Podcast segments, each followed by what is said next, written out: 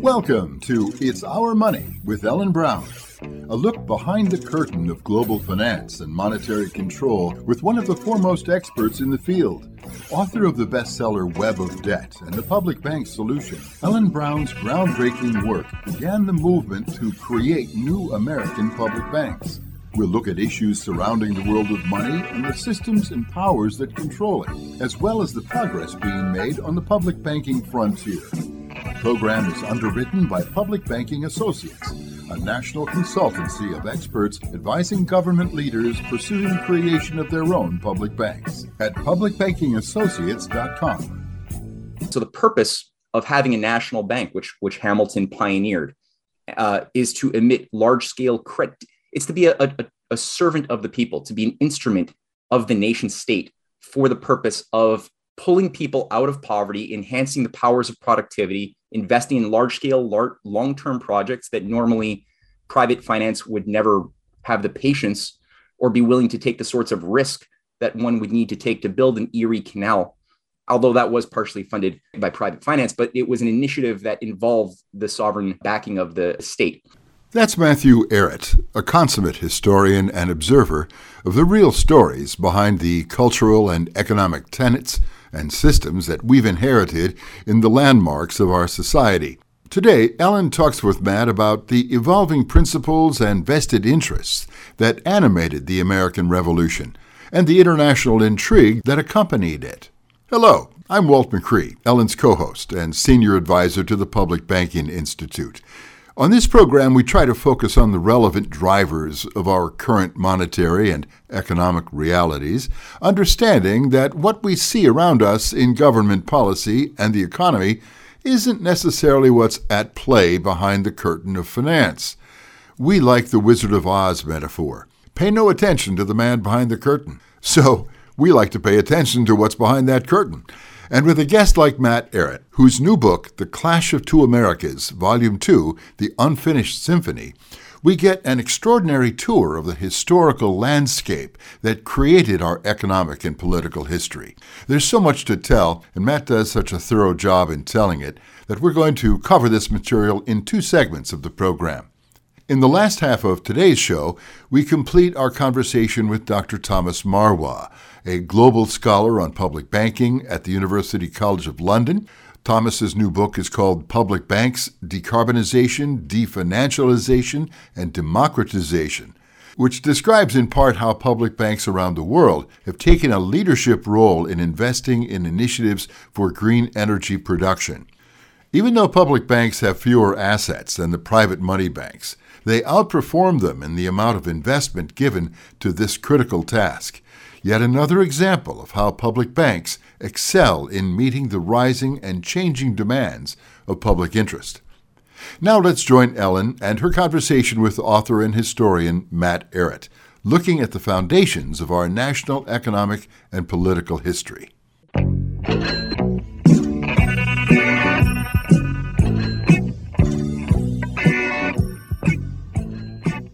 My pleasure to be speaking with Matthew Ehret, who is editor in chief of the Canadian Patriot Review and co founder of the Mon- Montreal based Rising Tide Foundation.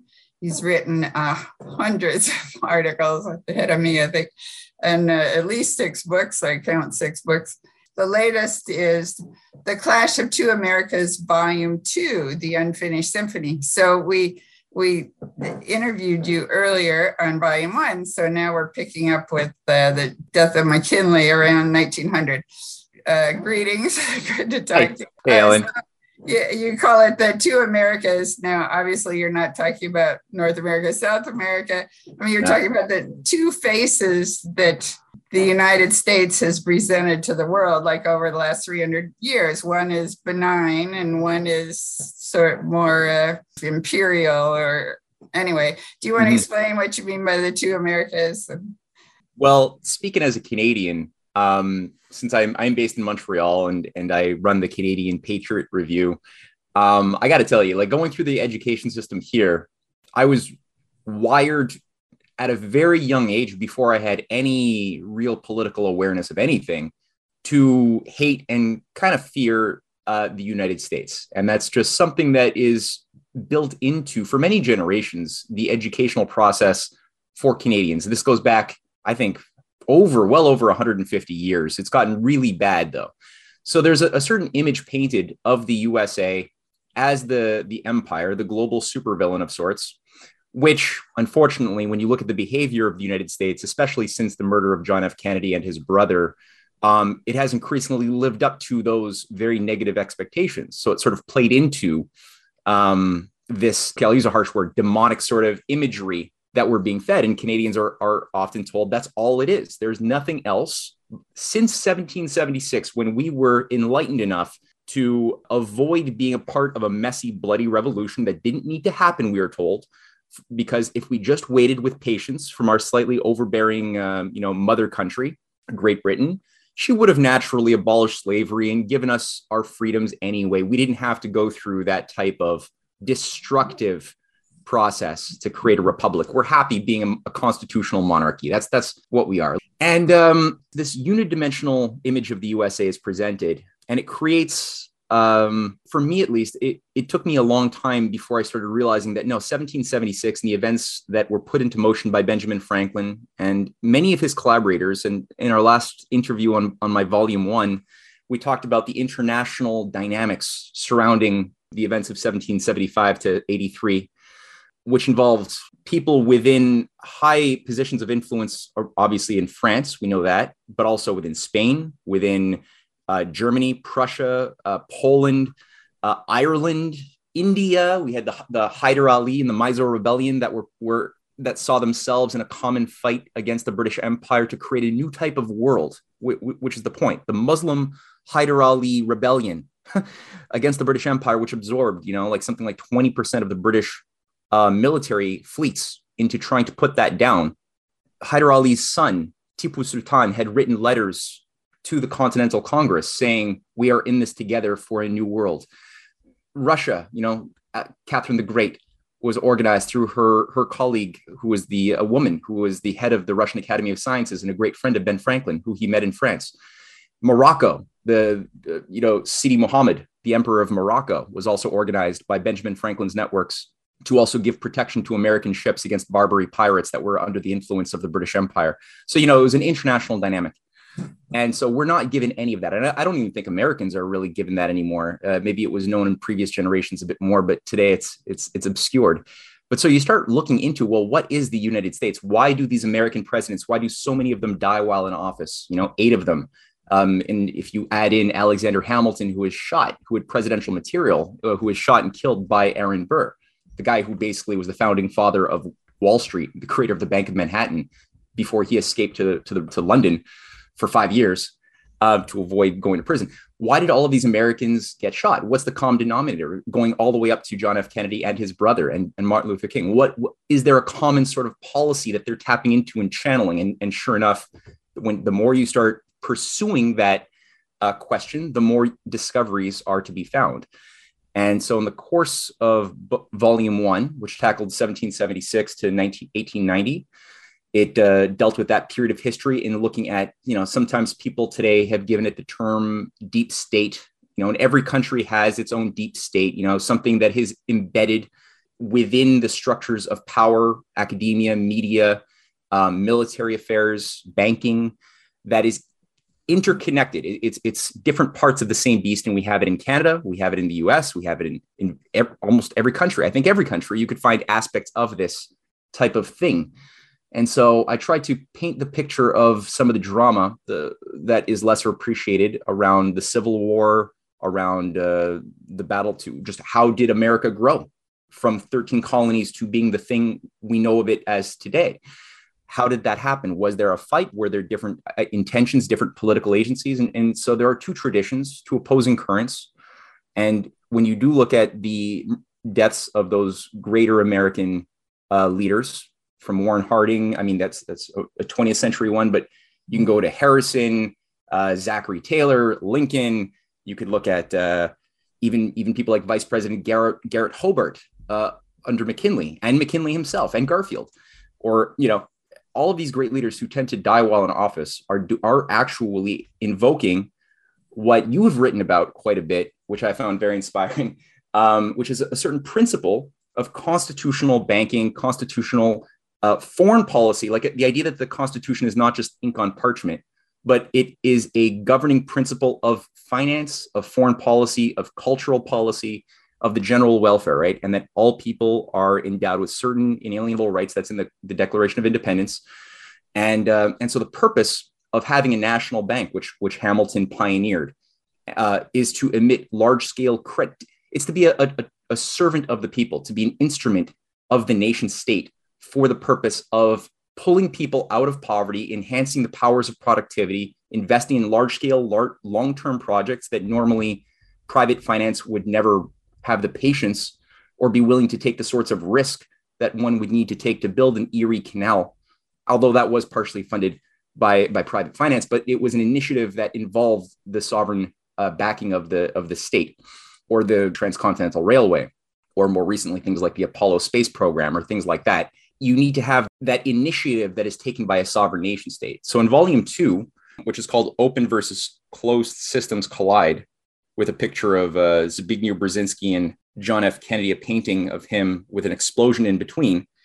I try to just get across from 1890 until the present time how this has played out, especially with the uh, death, the murder of William McKinley. Yeah, you also called it uh, republicanism versus hereditary, you know, two systems of control. One is hereditary, meaning like the king or, t- you know, something totally top down and yeah. then Republican being that we are all sovereign and like all, like every race, etc., and uh, with certain inalienable rights. So it's not they're not even built into the Constitution. They're actually something that you're born with. All those freedoms are. I think that's what attracts people to the the American model what detracts all the immigrants here is that it's a form of freedom that they didn't really didn't have at home with with their own um, top down sort of governments yeah exactly yeah and, and and we underestimate just what a revolution of morality that was to be able to create a nation founded upon the idea of a rejection of hereditary rights like because before the american republic was in, was set up all the world knew were systems of governments founded upon I'm born into a, a certain family, and that simple birthright gives me the right to take away or bestow rights on the, the slave families, people born into the lower caste. It was a caste structure with certain titles of nobility and things that just, you know, enhance the egotistical uh, elitism, which is just always the, the fertile soil for, for corruption is a, a, sense of of elitism that you know we are sovereign in, and all of the the the oligarchical systems before the United States organized themselves around certain hereditary institutions. You know, you had one sovereign, you had one king or queen who was like the prima inter pares, the first among equals, and they were the ones who then again, like in the Canadian constitutions. Not that we really have a constitution, but in our charter, you know, our, our series of charters going back to the 18th century, we got a whole series of these things that really just portray, including the the, the British North America Act or the uh, 1982 Charter. They say that we have these rights. It seems right for life, liberty, happiness, like things that are very similar to that of the United States, but it's not recognized as inalienable. Her Majesty has bestowed upon us, and you know, in our Constitution, it says that our nation will be uh, enshrined as a constitution. This is the 1867 version for the benefit and interests of the British Empire. How is that a nation, you know, versus the United States, which is for the general welfare of the people? For by, a nation for by and of the people is a very different concept. So, unfortunately, the U.S. has not always acted the part of its ideals, as is you know often the case with all of us. We have ideals, and we go through times in our lives where we sometimes make bad decisions. We find addictions that take more and more control of us as personalities and we can decay we can go on a bad path and if we're fortunate enough to develop to discover some humility we can um, get back to our senses and make reparations for ourselves get back onto the right path um, a nation state has a lot of similarities to a personality in that sense except the nation state transcends individual lifespans, right? So we see the US has at different times gone through periods of perfectibility, uh, improvement of itself, of its people, and of its future by creating sacrifices for the future generations. And then you have periods of decline of where where it got onto the wrong track. And usually you'll find that those periods of corruption didn't come naturally, but came through a lot of effort. There's a lot of work that was required to set the, the US on a different path. And if you look at who takes over, usually the the positions of power structures after the death of a or the murder of an Abraham Lincoln. And in my books, I've gone through how that was orchestrated by British intelligence working with Confederate intelligence in Montreal, Canada, where I live. Sorry about that. If you look at what type of machine took power with Lincoln's murder, and especially McKinley's murder 35 or so years later in 1901, there was uh, you you can get a sense of of how the U.S. was brought into a sort of power relationship with its arch nemesis, the British Empire, and this is the case with Teddy Roosevelt, with, with increasingly Woodrow Wilson. Was a reemergence of a racist impulse where the slave power, the slavocracy of this of the Confederate South was re- repowered. Things like the KKK were created, protected, and that blossomed for an internal corruption, along with things like a secret police force set up under Teddy Roosevelt called that came to be known as the FBI. And, and also like a, an idea of an Anglo-American special relationship that it is our racist Anglo-Saxon rights with the British to rule the world together. Um, that was again what what was brought in after McKinley was killed. And same thing when Franklin Roosevelt died, who was against imperialism. He Franklin Roosevelt, just like McKinley or Warren Harding or even Lincoln, had a vision of destroying the hereditary structures and empires from the earth by helping poor countries who had been victimized to develop the means, not just give them money or give them some fish, but provide them the means to learn how to fish, to, to give them industrial uh, sovereignty through large scale loans that would be internationalized. And when Roosevelt died, same sort of thing happened. You know, the the patriots who understood the nature of what this this corruption was in Wall Street with with military intelligence, with the FBI and everything else, they were purged. All of FDR's allies who shared his vision of a U.S. China Russia alliance for the post war age that would help poor countries develop their infrastructure along the lines of what we saw with the the Tennessee Valley Authority inside of the United States. I mean, people like Kwame Nkrumah leaders of the Pan African movement, leaders from South America came, right, in the 1930s to study how did America go from backwater illiteracy in the Tennessee and the, much of the South to becoming an industrial aerospace pioneer through things like the rural electrification projects that were funded by not Wall Street, but the Reconstruction Finance Corporation, which became sort of a, a government entity that acted much like a national bank should act. That was all undone when Roosevelt died a little bit too early, I might add, under very questionable circumstances. No autopsy was done. So anybody who tries to just tell me, just don't think about it, it was a brain hemorrhage or heart failure or something. There was never an autopsy, so I don't care what people say. That's you can't know that. Um, but what you can know is that Stalin did tell Churchill's son Elliot that it was Churchill's people who uh, did it, just like they had been trying, as, as Stalin is, is recorded in this interview as having said, just like he uh, suspected they were also doing the same to him. Um, you know, you've got a lot of circumstantial evidence, but the, the key point of evidence isn't so much the, the conspiracy theory side of things. It's really what changed policy wise. And sure enough, when Truman came in, just like when, when Teddy came in as the, you know, notoriously corrupt, idiotic uh, vice president under McKinley, same thing with, with Truman, who was again a racist little man he was an Anglophile. He, he adored how the British were able to just dominate the world. And, you know, they purged the OSS, got rid of all of FDR's allies in positions of influence, and very quickly created things like the CIA in 1947, the Truman Doctrine to start encouraging the US instead of working with its allies that it, it were it, it needed to put the fascist machine down, like China and Russia, who again suffered the most in World War II fighting fascism, they were now going to be relabeled as the new global supervillains.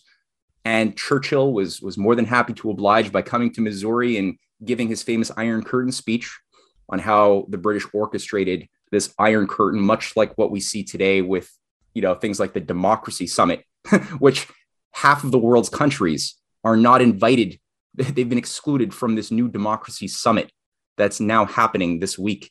Again, a new Iron Curtain idea of taking the people that you worked with and making them your enemies. And bombs were unnecessarily dropped after FDR died onto a defeated Japan. Um, this is very well known that uh, Japan had already begun backdoor peace negotiations to try to like surrender with and save face. That was all ignored, and bombs were unnecessarily dropped as a as a real statement to the Soviets and to anybody, frankly, that the new game in town was not going to be FDR's vision of a, of a world of international new deals, building and ending poverty according to the idea of the four freedoms, you know, which Henry Wallace shared, as did Henry Harry Dexter White, the first founder of the IMF, who was working very closely with Wallace and FDR, again, who also died mysteriously in 1948. So again, there was this huge battle and there's these incredible stories in the early days especially the early 15 years 16 years after world war ii had ended which i try to tell in act three of my book.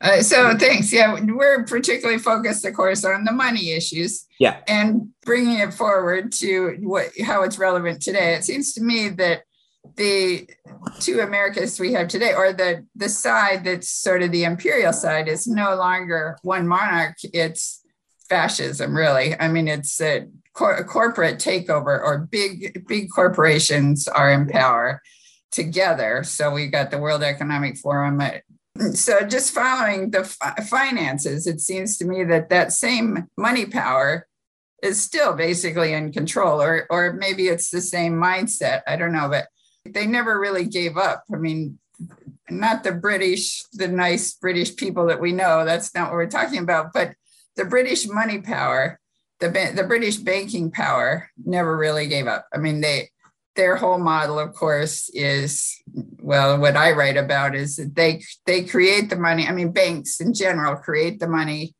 uh, as loans, and they always require more back than they put out there. So invariably, they're going to wind up with all the property, with all the yeah. money. So, yeah. and, you know, eventually it get, get, the debt gets to be too big, or you have too much speculation. Like in 1929, we had the same thing going on that mm-hmm. that we had in the two, you know, 2008, where you have all the speculation, and then suddenly it collapses, and the insiders who still have money uh, can buy up every, you know, buy things up cheaply. And right, we're seeing that in spades right now, where mm. they're the billionaire class is buying up everything. They're buying up the land, they're buying up the water, and they're calling it, uh, you know, for for the benefit of, of nature, which obviously is not true. So, yeah.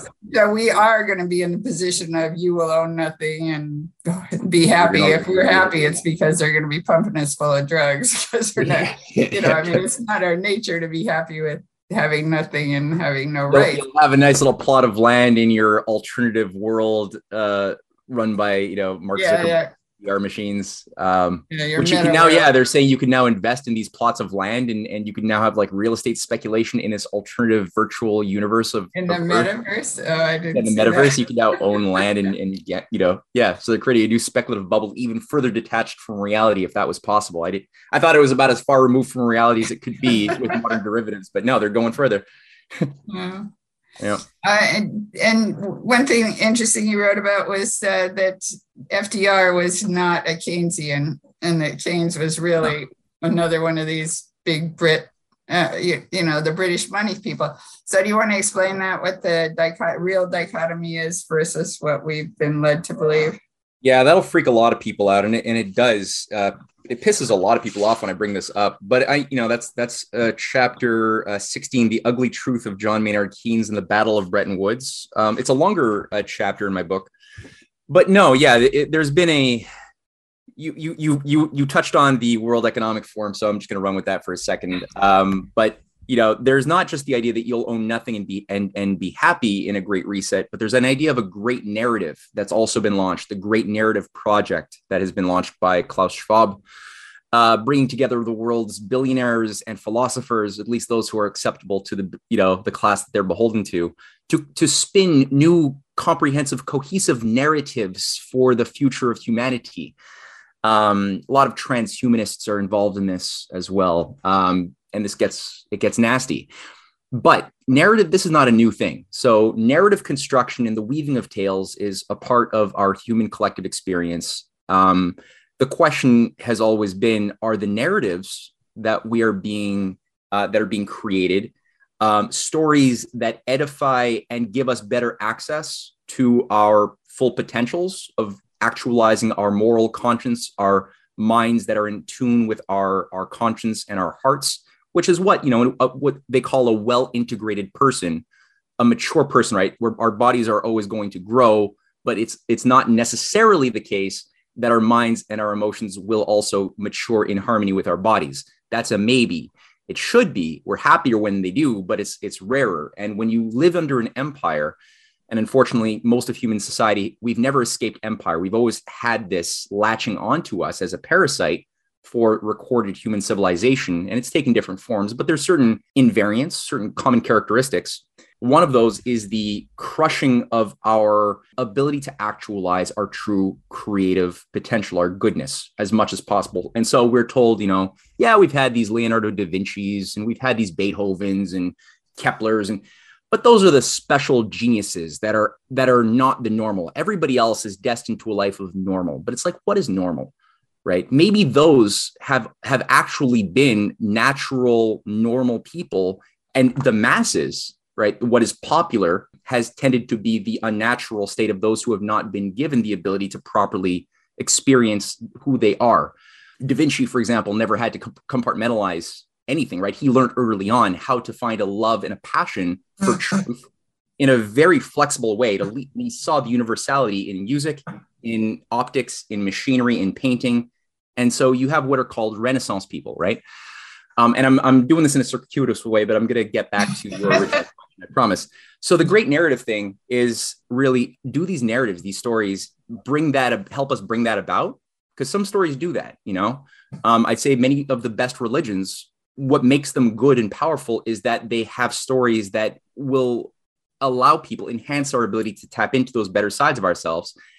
And then or will it be based upon the imperial power structure or, or imperial in, set of high priests who will weave stories that will destroy that ability? So i'm saying all this in a, in a nonlinear way and i'm so sorry. I'm going to get back to your, your keynes question okay? So we've been told fdr was a keynesian. That's what we were told. Um, and in my chapter in several chapters i get across how not only was FDR anti-Keynesian, but Keynes also directly thought FDR was a, an incompetent uh, when it comes to economics, and he wrote as much. It's recorded by Frances Perkins, uh, a very close ally of FDR. FDR also thought and openly stated that Keynes was not an not a real economist, but simply a mathematician with fetishes. Um, and when you start looking at the real Keynes as a eugenicist, somebody who was a, a devout member of the Eugenics Society, uh, who was a, a, complete racist, and he, you could read his quotes that I cite.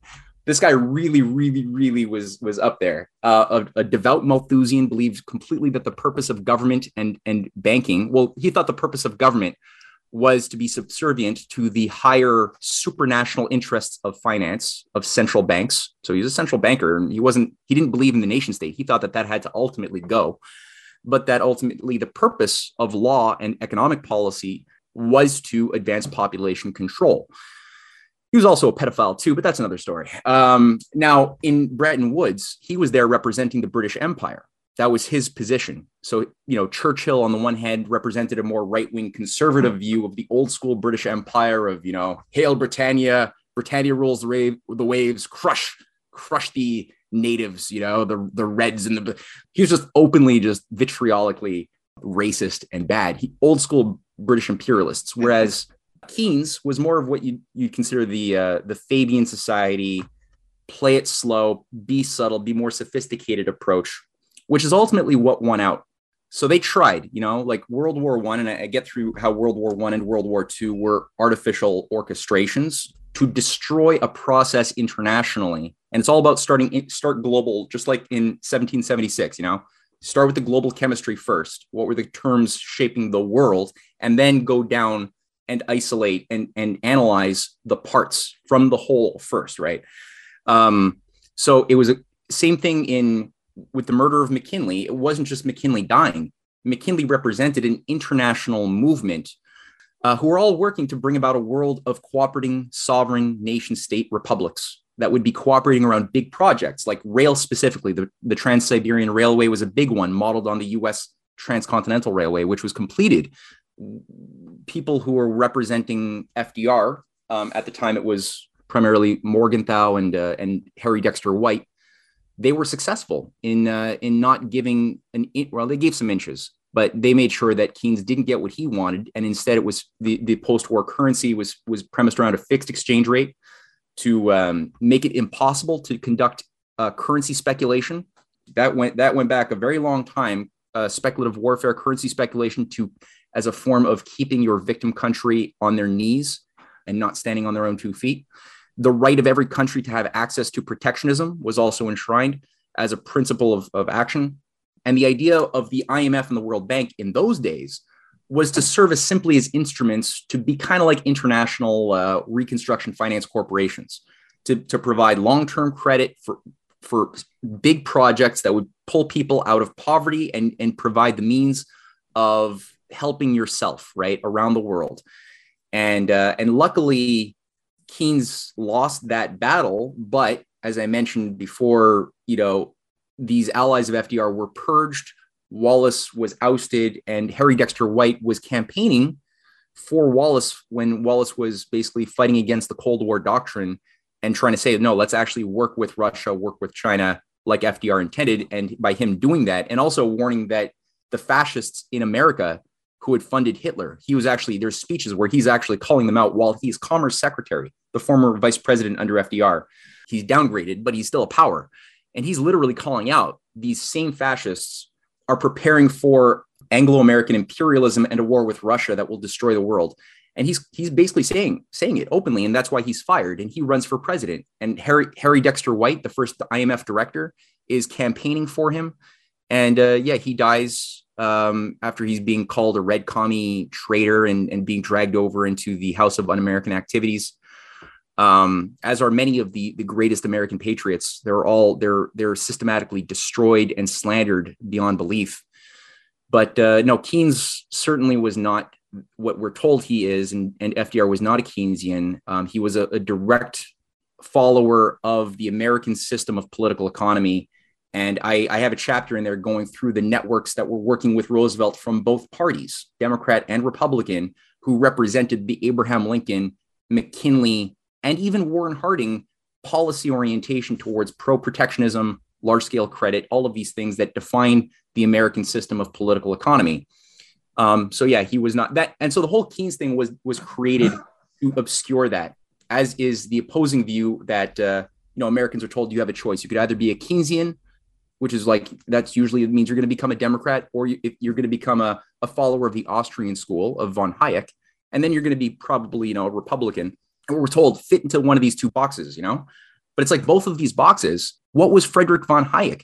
The whole Hayek versus Keynes debate was cooked up at the end of 1932 when it was apparent that Roosevelt was about to win the presidency. And it was created as a way to create an artificial polarization, right?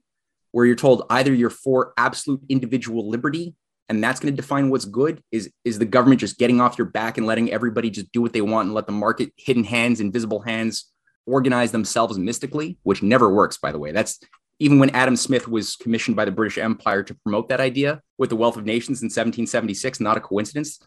He was working for the British Empire. He was commissioned to promote and to create an argument for why the United States should not have any say over its economic destiny and just let the markets be. And meanwhile, the British East India Company and the and the private financial houses they don't get they don't care. They're happy to walk into your house when your guard is down your door is unlocked and just steal everything. That's why free trade existed at least on that scale. The the repackaging of adam smith under the, the habsburg dynasty under carl menger right the guy who created the austrian school it was just a repackaging of smith on behalf of he was the retainer of the habsburg empire.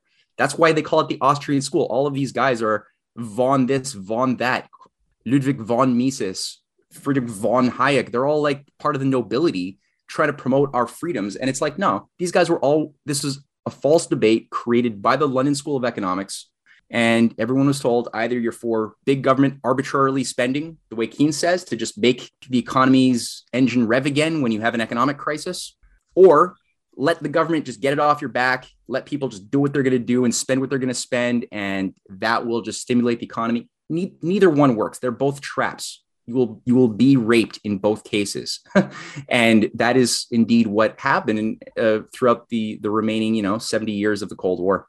That's Matthew Ehret, editor in chief of the Canadian Patriot Review and co founder of the Montreal based Rising Tide Foundation. We'll complete this conversation with Matt and Ellen and dig deeper into the historical dynamics of the United States founding and economics on the next edition of It's Our Money.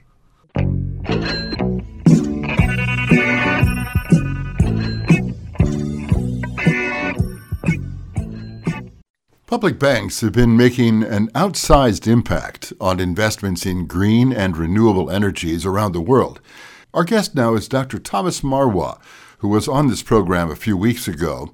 He rejoins us today to take a closer look at how these banks make those impacts. My conversation with Thomas was taken from a TV interview in which we reviewed his new book, Public Banks Decarbonization, Definancialization, and Democratization.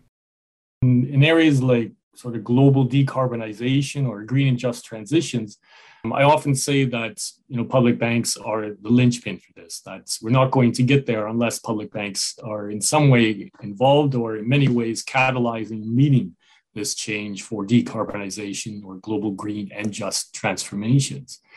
And there are many ways that public banks, both development banks or infrastructure banks, but also you know uh, more local community banks that are still publicly owned or cooperatively owned, are are at the forefront of this. Mm-hmm. And infrastructure is certainly one way, and, it's uh, historic. You know, in many cases, public banks have been involved in infrastructure, the building of roads, the building of transportation, municipal infrastructure, um, hospitals, schools. You know, the list goes on. We know, you know, we know all of that.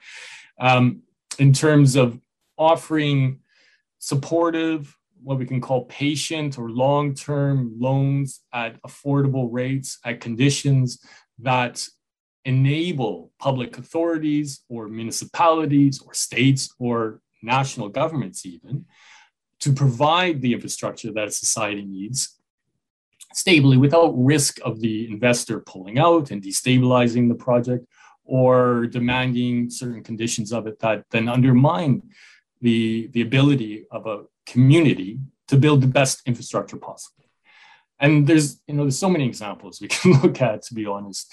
Um, I often like point you to, there's this bank called the Nordic Investment Bank, which is a multinational bank, relatively small, you know, that's about five, six billion uh, euros a year in the North. It's owned by uh, Nordic communities, plus the Baltic ones. Uh, it's called it's Nordic N O R D I K. Yeah, the Nordic investment banks: uh, okay. Sweden, Finland, Norway, Iceland. Um, uh-huh.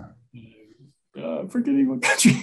anyway, um, but they they they've invested in sort of green, sustainable um, uh, hydro energy in, in in a northern community to supply green renewable energy to several municipalities, but they also built the station. Um, and there's I have pictures of it in some work that I've done in the past, I think a 2017 paper for the Transnational Institute, where they built the station where they're generating it and, and got a special architect in to make it beautiful. And it is yeah. a stunning installation yeah. of renewable energy. And their logic was to inspire the youth of the country to hike up there and see how you can generate wow. renewable energy and then become that in itself become a transformational moment uh, of, of, of what you know you can do with public money for the future you can look at other institutions uh, there's an, another brand new institution called the, the finnish um, climate fund that mm. is set very firm floor where basically it says we're not going to fund any investment, public or private, unless you first demonstrate to us that you're going to decarbonize the environment. And so it sets this condition as a foundation for investment and then moves forward from there. Uh, you know, in terms of looking at, you know, the, the viability of it, what kind of impact it's going to have for jobs and so on. But they, they're, in many ways, it's, it's, it's endless. Um, you know, in, in there, we we can as far as our sort of imagination and what our demands of our community are we can craft a public bank to confront and address those challenges in ways that are green and societally equi- equitable and sustainable financially and even profitable for the community in which it, it exists. Yeah, so the in the U.S., uh, green banks, what are called green banks, uh, are basically public-private partnerships, or they're they, they have some perhaps some public funding, but then as an agency, it will go out and seek private partnership uh, to bring to create a profit-making uh, opportunity for investment. Uh, and uh, so, so they're not public banks. Uh, they're green in the sense that they have this commitment to invest in this sector. But by and large, the United States really doesn't have a really robust uh, public commitment to building green infrastructure. It not yet. Uh, there's it's certainly you know talked about a lot, and we all know it, you know we know it needs to happen, and there's a lot of lip service to. Uh, I would just say uh, you know there are some some bills in Congress uh, that would move this forward. But uh, in many cases, the public private partnership is the model that the United States uh, is, and that the legislators and, and policy people refer to because they don't understand what a public bank uh, could, could be doing. Well, uh, you had mentioned just now the Nordic, in the Nordic Bank, this beautiful public public partnership where the public bank partnered with a public agency.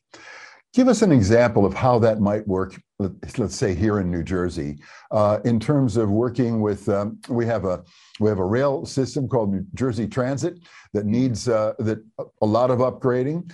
Uh, we want to, there's a desire on the part of uh, a lot of uh, citizen groups to electrify our, our transportation fleet and so forth. How would that work if we had a state bank uh, to be able to support that transition through those agencies? Wow, that's a big question. Well, and and I, have got big ideas on that. And Great, I, I, sure. I mean, what I would in these kinds of situations, I like to point to the the possibilities uh, of public-public collaboration, and um, my my view on public banks is that they should be really become a hub a center of expertise, not only of, of expertise and knowledge on how to coordinate these really massive kind of projects of electrification of, of you know public transport. It's big right? Yeah. And but they also of, course as a bank become the source of finance of capital for that and one way you can begin to look at this banks of course magnify existing money. So they have they'll have an initial sort of you know capital reserve but then they can lend out 5 10 15 20 times that. Mm. and so they can you know magnify scarce resources. But they also and this is the model in much of europe is that when they need additional capital, then they reach out into the international financial markets and then they begin to pull in uh, into international flows of finance, but on their own terms, right? They offer bonds and they say, you know, we'll pay X percent. And then the uh, financiers come in and say, okay, we'll buy up your bonds. Often and increasingly so, they're labeled as green bonds. So then that provides a sort of check mark for the for the investment funds, yeah. for the pension funds, and so on. Yeah. That money goes into the bank, and then they can then they direct them. That that green bond then goes into green investments, like say a new solar uh, farm or or a large offshore wind uh, installation, which are expensive and and significant, you know, in terms of their, their capacity. And so they the in that sense the the, the public bank really becomes a center of coordinating that and creating a, a, a large scale investment like a, a, wind farm that then can feed into the, the greening of public transports in mm-hmm. ways that is supportive. It creates you know long-term investment in it. It creates jobs in terms of building the wind farms. And then it supports the community in terms of providing green public transport that is decarbonized um, and and you know and hopefully creating some knock-on benefits in terms of accessibility and setting conditions around the types of loans they provide and so on for both jobs but also in terms of decarbonization. There are a number of ways that this can also connect other public-public collaborations. You can think about the ways i've often talked about the ways that you know public water provisioning is, is costly and, and has, it takes a lot of energy to pump around water around communities, right? Mm-hmm. But they also have big fields. They often store water or, provide the pumping services. You set solar panels there and begin to generate green energy on already existing public land to green the pumping of, of energy around. You can look to public pension funds to begin investing through the public bank into those. And we saw this in COVID, where a number, in, particularly in Europe, um, through the public banks, uh, public pension funds or uh, public, private, or cooperative insurers were directly investing in the public banks to support their efforts to respond to COVID. Hmm. Very similar practices we can learn from in terms of responding to the climate crisis. And it's very low hanging fruit. It's something that can be coordinated as a matter of policy, but it takes a political vision or a political will uh, when willing to sort of create that legacy. And the public bank really is about creating a legacy. And we see this around the world that where they were hmm. created, off many, many cases decades ago, when the crisis comes, they're in place and capable of responding. And without that, then you you get all kinds of like the messed up responses like we see in the United Kingdom or in the US, where you know the response support funds are getting hived off for all kinds of nefarious projects and so on. And they're not going to the public purpose for which they were meant. Yeah, we certainly saw it in uh, a great example in North Dakota. Not only was the emergence of the Bank of North Dakota 102 years ago a response to the abusive, exploitive uh, aspect of Wall Street finance, but not too many years after it was founded, the, the uh, uh a, a, fire and flood on the Grand on Grand Forks wiped out uh, the the uh, North Dakota city as well as the twin city across the river in Minneapolis or in Minnesota.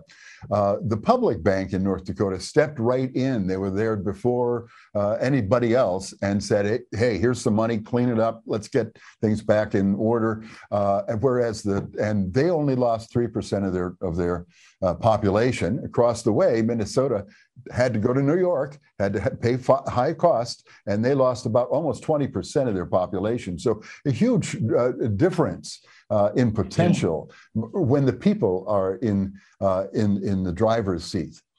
You yeah. mentioned. I, I, would really emphasize that. Well, and because it is such an important, yeah, like sort of foundational difference that public purpose. And I hear this time and again within public banks that at times of crisis, we function according to our public purpose in the case of the better public banks and that this is important it's an ethos a culture of the bank mm-hmm. and in you know just as one past you know interview i did many years ago at a time of crisis i was talking to a local bank manager of a public bank in another country and he said yeah when it starts raining we don't put our umbrella away right and in terms of the public bank when the crisis hits that's exactly you know one of the moments when we really need to have this. And we're in a crisis now climate crisis, a COVID crisis.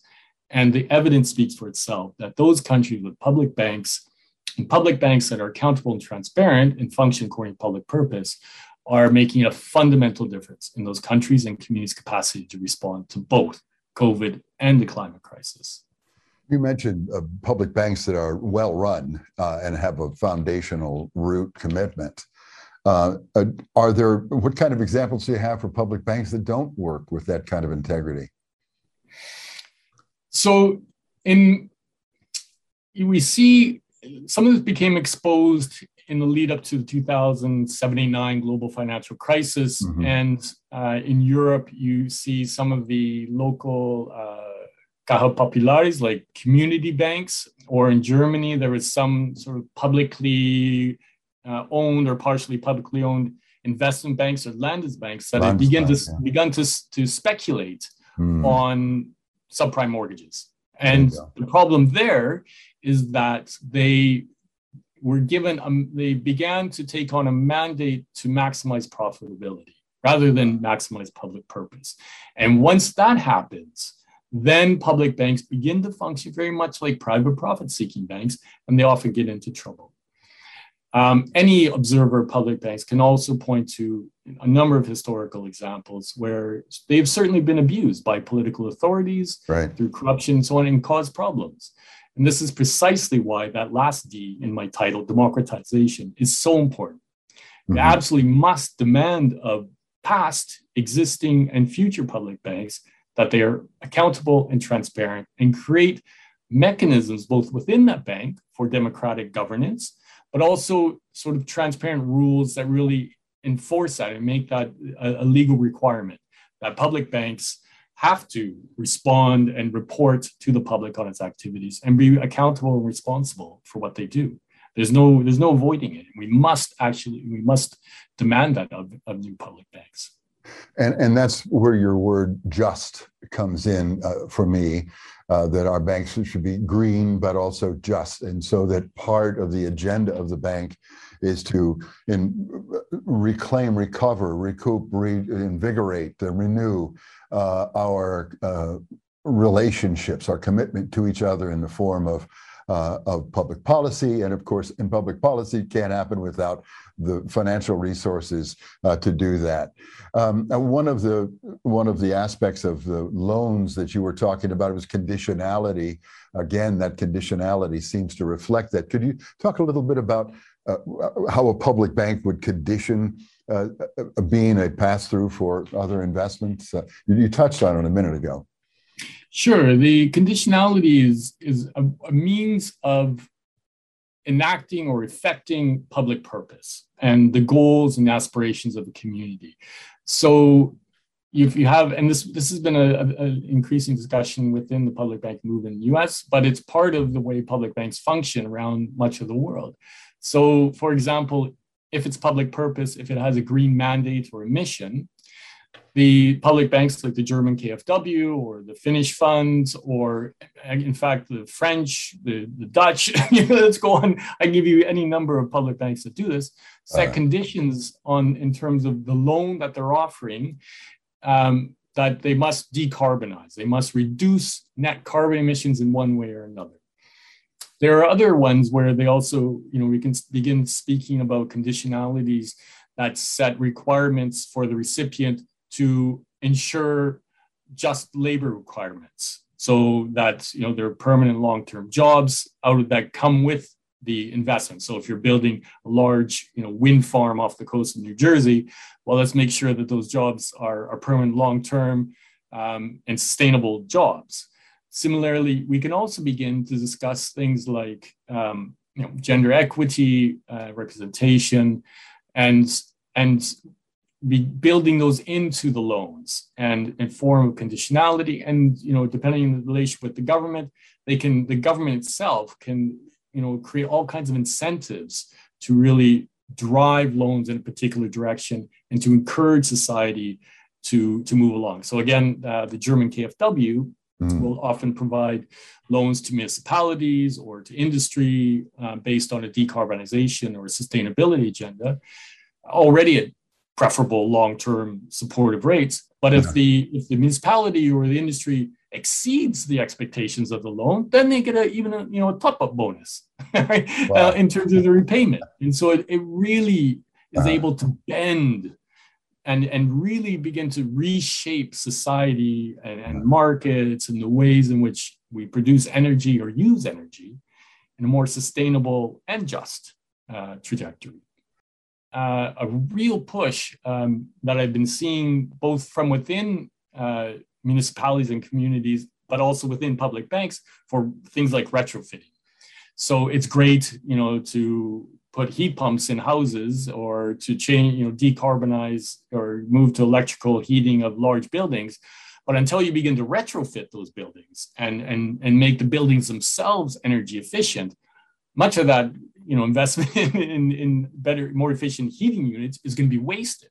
I think there's such a promising and important role that public banks can play in terms of retrofitting community house, so existing public housing stock, so social housing, uh, encourage that in new builds uh, in terms of high quality, energy efficient homes, but also um, in terms of industrial retrofits, providing the kinds of you know loans, supportive programs, but also building up the expertise and the know-how of how to enact and to effect that kind of change within the bank right. is an absolutely key element to the future of public banks. And really, if you're thinking in a place like New Jersey of a, of a, a starting point for a new public bank, well, create one with a mission to retrofit houses.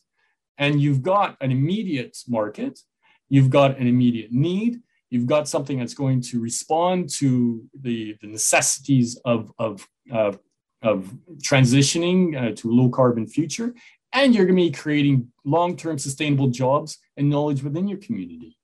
I mean, it's a win-win-win-win-win type yes. of you know, uh, you know uh, project that kicks off a public bank, gives it a project, builds its expertise and capacity, and connects it to its community. So that bank is is seen to be doing something for the people who own it right away, rather than you know going off in some obscure corner where who knows what the public bank is doing. Let's connect it to community. Let's show that it's doing something for us and and with us.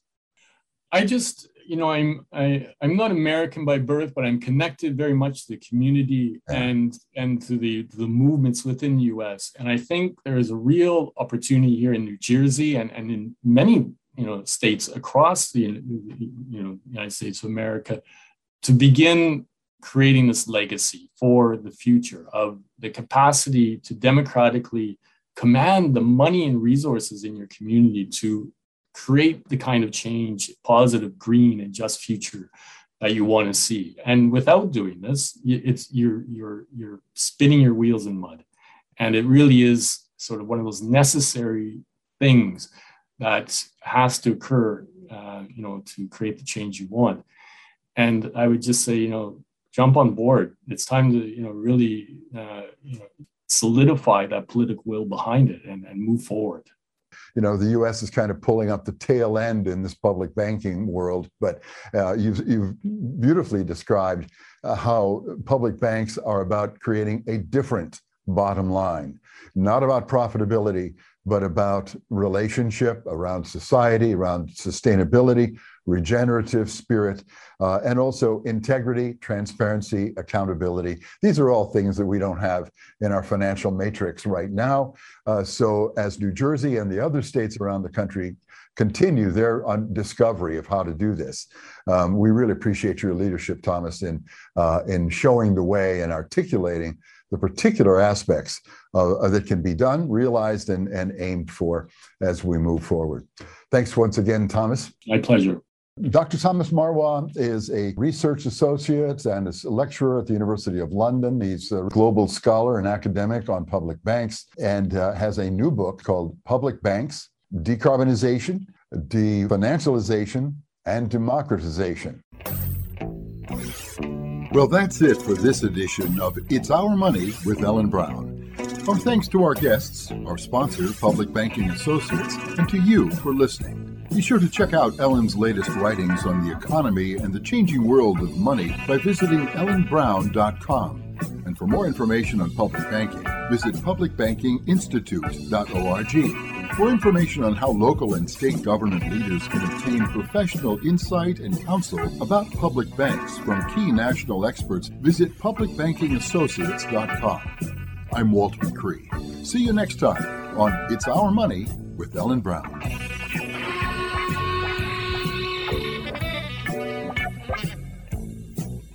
Money!